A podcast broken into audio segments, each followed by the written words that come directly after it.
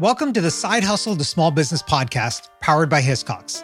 I'm your host, Sanjay Parekh. Throughout my career, I've had side hustles, some of which have turned into real businesses. But first and foremost, I'm a serial technology entrepreneur.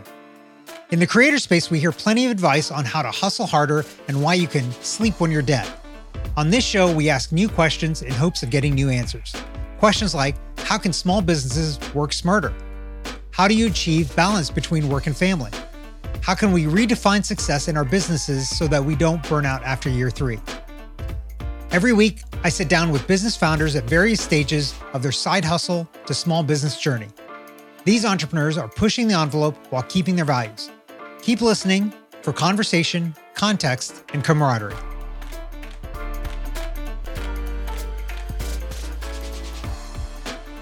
Today's guest is David Walker. David is the owner of iCell Consulting LLC, consulting firm specializing in media relations, compliance, and wire telecommunications. He lives just outside of Atlanta, Georgia. David, welcome to the show. Well, I'm glad to be here, Sanjay. Um, so I'm excited to have you on because there's a lot of interesting aspects of your background um, that I've actually had the good fortune of being able to touch upon uh, over the years. Um, but before we get into all of that, give us a kind of a two minute background on you and what got you to where you are today. That's a big question. uh, my my college days were spent uh, in near the Macon, Middle Georgia area, and I, got, I graduated from college with a, an M an, an MBA Business Management. So I went from there into the AT and T world of of telecommunications, starting with Southern Bell, then going to Bell South Mobility, then Bell South uh, Corporate, then Bell South uh, Sailor, and ultimately back to AT and T. So where my career started in 1978 with Southern Bell and under the AT&T umbrella, I finally wound up 38 years later with AT&T and that, that on my paycheck. So it's kind of interesting how that evolved. But, but I wound up in the AT&T uh, Southern Bell uh, department in a network organization, which was not my intention with a, with a business degree, but nonetheless, that's where I was. And I managed to kind of work my way up through the ranks in that department because it was very interesting to me how the technology worked from the landline world into uh-huh. finally the wireless world, which is right. where I wound up. But it was, it was, really a good evolution for a career, real balance to see all the things happen. We were just talking earlier about technology with devices, you know, to see the people talk, using their cord phones in the wall. And then the, the neat thing was to have your home phone be a cordless phone. That was a big deal. But then you went from that to having cordless things in your car, plane, or boat. Doesn't matter. You're you're wireless everywhere you go. So that's the new world we're in. It's really exciting to see how that's going to go. Yeah, yeah, exactly. So, what was it that originally drove you to get a job in telecom? Uh, uh, like, why, why did you make that move? well, that that's a very good question. My father, who was also a career telephone uh, uh, engine, well, not an engineer, he was a marketing guy, but he was in the, the telephone business with Southern Bell for 30 years. And then also my brother was a 30 year man, and my sister was a 10 year uh, person in, in, telecommunications with Southern Bell. So the whole family's got cone bell shaped heads for how we evolved in that world of technology. So uh, my father told me to come to Atlanta, get on with Southern Bell, take any job they've got. And the job that I took was as a clerk inside a network organization.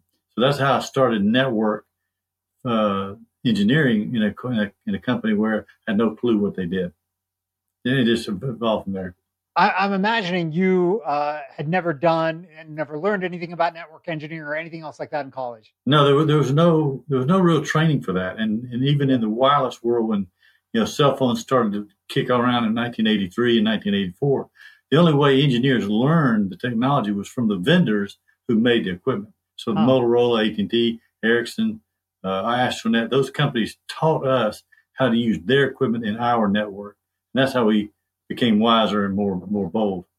So, I, I mean, thinking back to those days, uh, did it seem like those vendors actually knew what they were talking about, or were they just groping around in the dark too? Well, these engin- these engineers from these companies were previous landline builders of equipment. So okay. when they converted a, a you know, a switch, for example, a, a telephone switch, which is the kind of a hub of the wheel, when you build those in the wireless world, there's no difference between the wireline switch and the wireless switch. It's just how the information gets out of the building. So in one case, it goes through wires. In the wireline world and the wireless goes through an antenna at the top of a tower. But Yeah. all the equipment, the infrastructure is basically the same. So those people were trained on their equipment in a wireless and wireline world simultaneously. Yeah. Okay, so um, you spent a, a long time uh, in the Bell system, uh, and then landed back. You know, AT and T is a, it's an interesting thing, right? They broke it apart in the '80s, and then it just kind of reformed later on. Yes. Um, and and then you ended up uh, coming back to the mothership there. Um, so in leaving there, was this your first time doing something entrepreneurial, or had you done something entrepreneurial before, like in college or when you were younger? No, th- this was definitely the first time. Uh, it's, it's, it's, you know, in my world, you'd hire on with a company, you stay there. There was no moving company, company, company like it is today with young people that are able to take their talents and shape them into different jobs or careers that they want to make. In, in my old world, it was like you're a, a tired, uh, not tired, but a, but an embedded kind of person to grow through the business, however you wanted to make it through. Uh, but when I when I was going to say was a lot of people left the company would go on to other consulting jobs. So my inclination was when I retired is to find some part of my career that I did very well or thought I did very well, and maybe maybe parlay that into a, an extra career outside the company. So others had done it. I just kind of followed their suit, formed an LLC for four hundred dollars with the state of Georgia, and I was on my way. Yeah. And what made you make that move? Was it just you'd been at AT&T long enough uh, in, in the system you just wanted to retire and kind of do a little bit of work or, or what was that thought process? Kind of the latter part. The, they offered a retirement package. So there was kind of an attractive time to leave, knowing that that might be the last package or incentives to, to get people out of the business. So I just took Right. advantage of that and then formed the company after six months of being out of the business to uh, re, re-enter. Yeah. So okay, so you you start a, a consulting firm on your own. Um, are you still a one man shop? Yes. Yeah. So uh, how has that been in terms of starting this? Like, what were your challenges that that you ended up facing early on? Well, total control is a nice thing, but you but you know it also can be kind of uh, strenuous at times. So I was able to just manage the work as I wanted it. ATT told me that as the cases come in for what I was doing for them, if I didn't want to do the case, I could decline and then move on to the next one. So they they worked with me uh, pretty well with that. So it was not hard to do and navigate.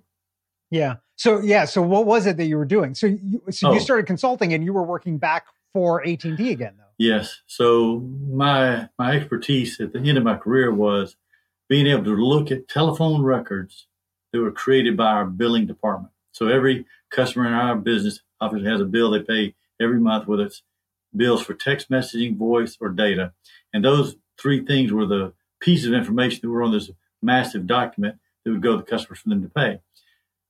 In, in the world of in the world of criminology, when when they go out, people out there making doing bad things, they use their phones, they use their devices, and the law enforcement people are able to take those records, find the individual's name, find the individual's numbers that were called or dialed, and then track that back to where that person might have been had they been holding the phone during the commission of a crime, for example. So my first case I had was in South Georgia, where someone had done something wrong and they wanted to know where they had come from to arrive at where the crime scene was.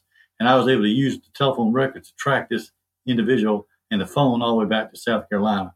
So our phone records showed cell site by cell site by cell site by cell site to the town of South Georgia and where the crime occurred. And they put two and two together with this individual having the phone and owning the phone and his records indicating that to where the crime occurred and the time and date stamp that was associated with it. And we convicted that person pretty quickly. So was this you were working for AT and T as a consultant or for uh, uh, law enforcement? Uh, I was working for, for AT&T. So I was, I was their custodian of record. That was my title. So I was the I see. person who would interpret the records and share that information with people who didn't completely understand it, uh, and the district attorney's office or the defense for that matter, and help the court as a whole understand how these records are created and used to track phones that, that happen, I mean, phones as they occur in the network. Right. Um, super fascinating. So uh, AT and T would be a part of these proceedings because they were the service provider, and so they would be subpoenaed or whatever, and so they would send you Yes. to show up for them and kind of explain what's going on. exactly. Okay. And and was this a so for you? Um, how many years did you do this, and, and are you still doing it? Uh, I did it for seven years, and then kind of semi got out of it again in 2022. So I'm waiting on that next big event for me to get back in. But right now, I'm sort of skating out of the out of the out of the uh, business. And so, in those uh, seven or so years, how many cases would you imagine that you've gone on for AT&T? I probably worked on over 200 cases. Wow. So there's a lot.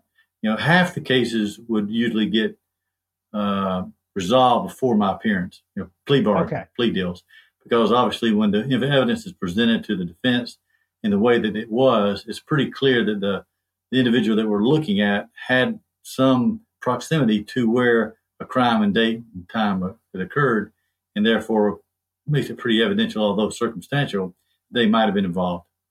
Right.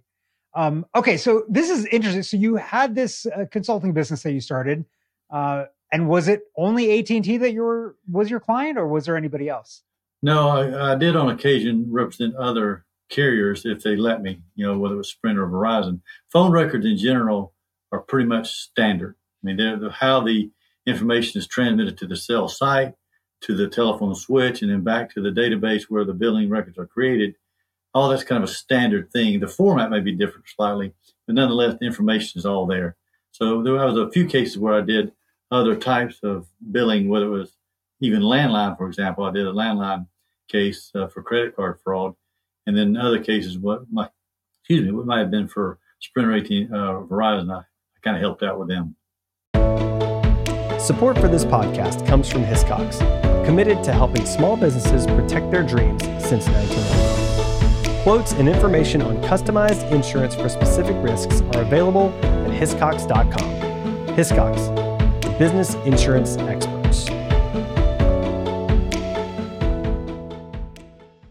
So this is interesting. So you really had kind of one major client. Did this worry you in terms of you know income and and having a, a, throughput, or was it steady anyways? And you're like, there's always going to be cases, so it doesn't really matter if it's only Right. one client. There, there was all I knew there was always going to be cases because it, it would get busy at different times of the year. Toward the end of the year, it was pretty busy because people trying to wrap up cases before the closeout of a calendar year. So usually November, December were kind of heavy.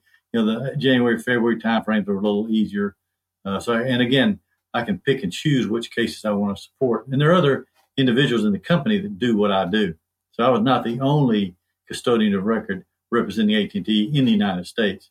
There were, there were a number of others who also did it. So uh, how is it that you picked cases that you wanted to work on? Was it like locations that you wanted to visit, or like, yeah, yeah. I mean, some of it. Uh, certain certain airports that I've been in, I don't want to go back to. I feel you. There's certain so- airports I never want to go to either. This is it's difficult to maneuver in the, time and the, the weather. Uh, it was uh, it was not fun. so if I wasn't having fun and enjoying it, then there was really no need to do it. But Right. but some of them were. I mean, I went from California to New York, to South Florida, to Texas. I've been around the country. Uh, even Alaska was one case that was uh, quite a quite a tremendous burden in Juneau, Alaska, where I had to fly into Seattle and puddle jumper from Seattle up to Juneau, and then Juneau back to Seattle and Seattle back. I mean, you're changing time zones just crazy. It Uh, is so that- crazy. That, that wore me out. So I knew then. I said, this might need me to slow down a little bit. yeah. No, no more Alaska cases. uh, No, at that no. point. You, you didn't happen to see the Northern Lights while you were there, did you? I did not. oh man, that would have been the the icing at least on the cake of like, oh, you go through all that pain, at least you get to see the Northern Lights. Yes. Um, Ju- Juneau's too far south, I think, to be able to see those. Uh, feel.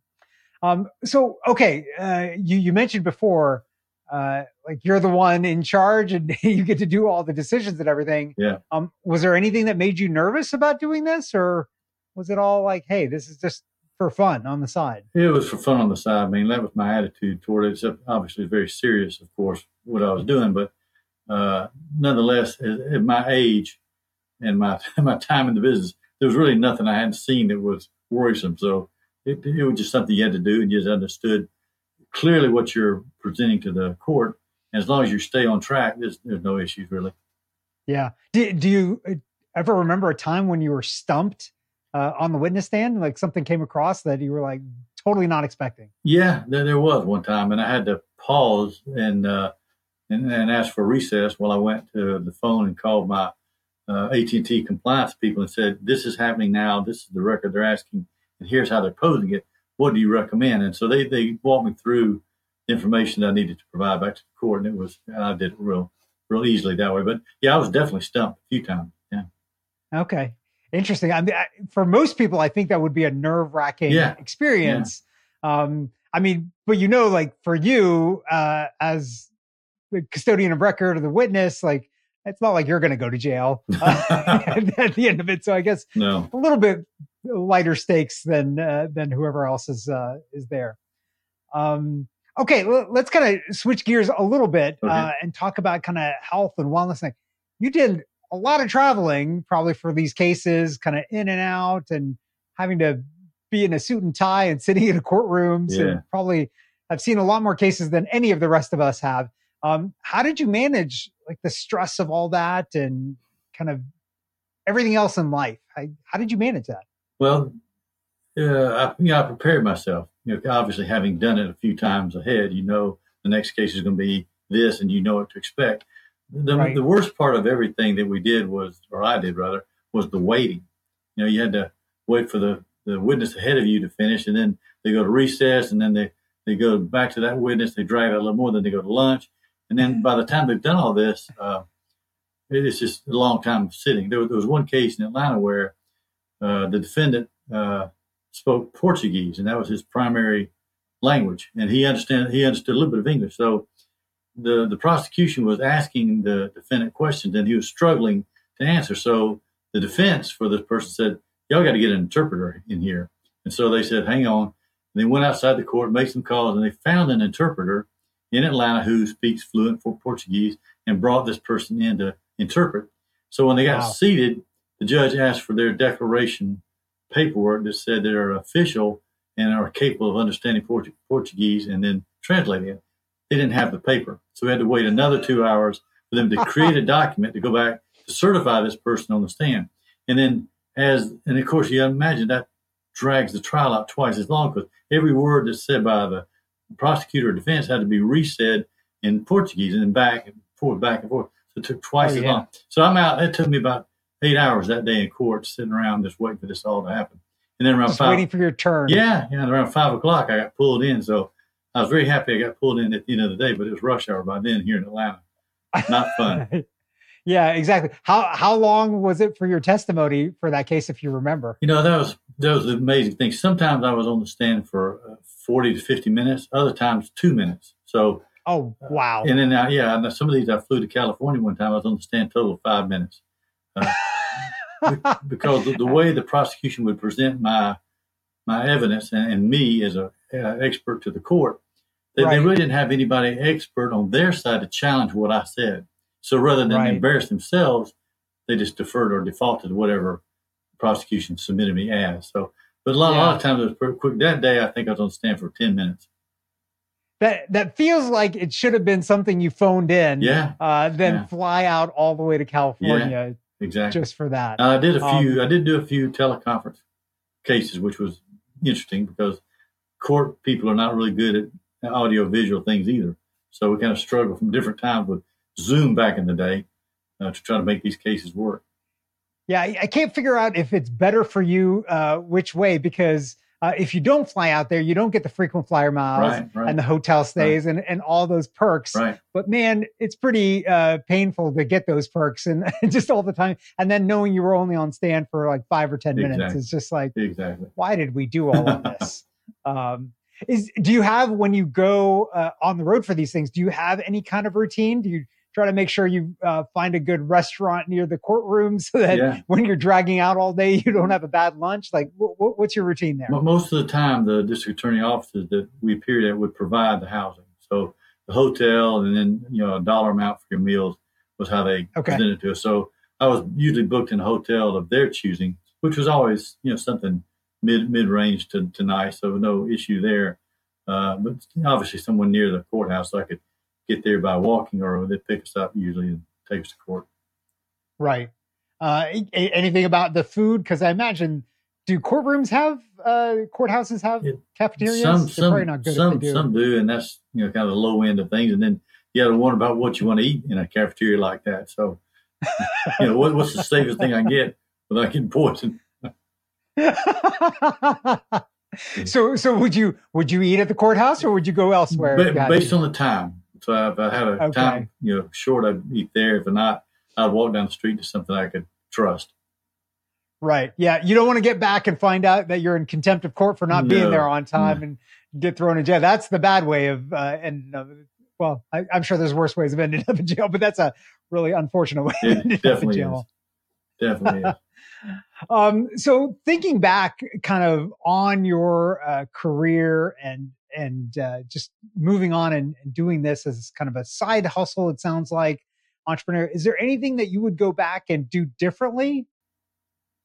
Um, you know, probably not. I mean, not not off the top of my head because everything that I did had been from you know doing it before and, and seeing how it worked out for for me. And then the advantage of AT and T's consulting role was I told you there were other people in the country that did it besides me. So I was able to work with the leadership team at AT&T Compliance to coach me on ways to answer certain questions because they've done it before too.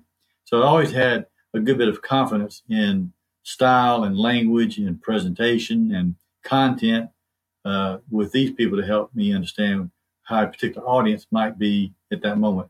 Obviously, some cases were, you know, the judge only, some were jury, you know, some had a combination maybe of both. And, uh, and, and again, trying to describe to a jury of lay people how a telephone system works is not the easiest thing to do. So I had to, I had to break it down in the simplest of terms and then try to make sure I didn't over talk or talk too long like, like that to make sure everybody understood the, the creation of the records and what they were intended to do and how we're using them now. Yeah. Do you feel like that's gotten harder or easier now as technology has progressed and people have gotten more acclimated to technology? Yeah, I think it's much easier now. There's there's software out there now that can scan these records and then plot all the towers that a telephone uses as they drive through any network at any date and time.